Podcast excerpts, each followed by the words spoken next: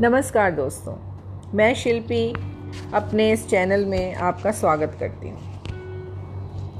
मैं एक आज ऐसे विषय पे बात करने आई हूँ जो हम सब के लिए बहुत अहम है, और वो विषय है माँ। वो माँ जो इस दुनिया में इंसान से हमारा प्रथम परिचय होती है, जो हमें बोलना सिखाती है, जिसके इर्द गिर्द हमारी सारी दुनिया घूमती है। वही माँ। कहीं ना कहीं बड़े होकर एक उपेक्षा का शिकार हो जाती है।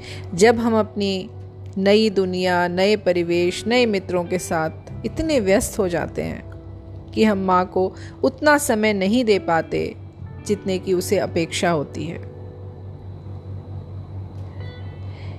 मेरी माँ को भी ऐसी ही शिकायत थी और इन्हीं सब शिकायतों और बातों को लेकर वो एक दिन खामोश हो गई। इन्हीं सब बातों को व्यक्त करने के लिए मैंने कुछ पंक्तियाँ लिखी हैं जो मैं आपके साथ साझा करना चाहती हूँ। माँ माँ जब थी, वे कहना चाहती थी बहुत कुछ, पर मैं गुम थी अपनी ही दुनिया में। कुछ सुन नहीं पाई।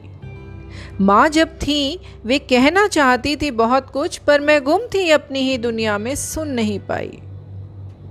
माँ जब जा रही थी, माँ जब जा रही थी, मैं सुनना चाहती थी बहुत कुछ। माँ जब जा रही थी, मैं सुनना चाहती थी बहुत कुछ, पर वे गुम थी अपनी ही दुनिया में, कुछ कह नहीं पाई। सिलसिला थम गया।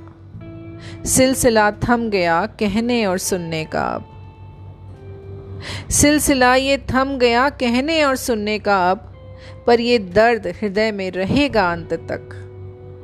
कि जब वे कह रही थी, कि जब वे कह रही थी, तब उन्हें मैंने क्यों किया अनसुना? कि जब वे कह रही थी, उन्हें मैंने क्यों किया अनसुना? आशा है, मेरी ये पंक्तियाँ आप सब के हृदय में कहीं ना कहीं अपना एक स्थान बनाएँगी और आप इससे जुड़ा हुआ महसूस करेंगे। सुनने के लिए धन्यवाद।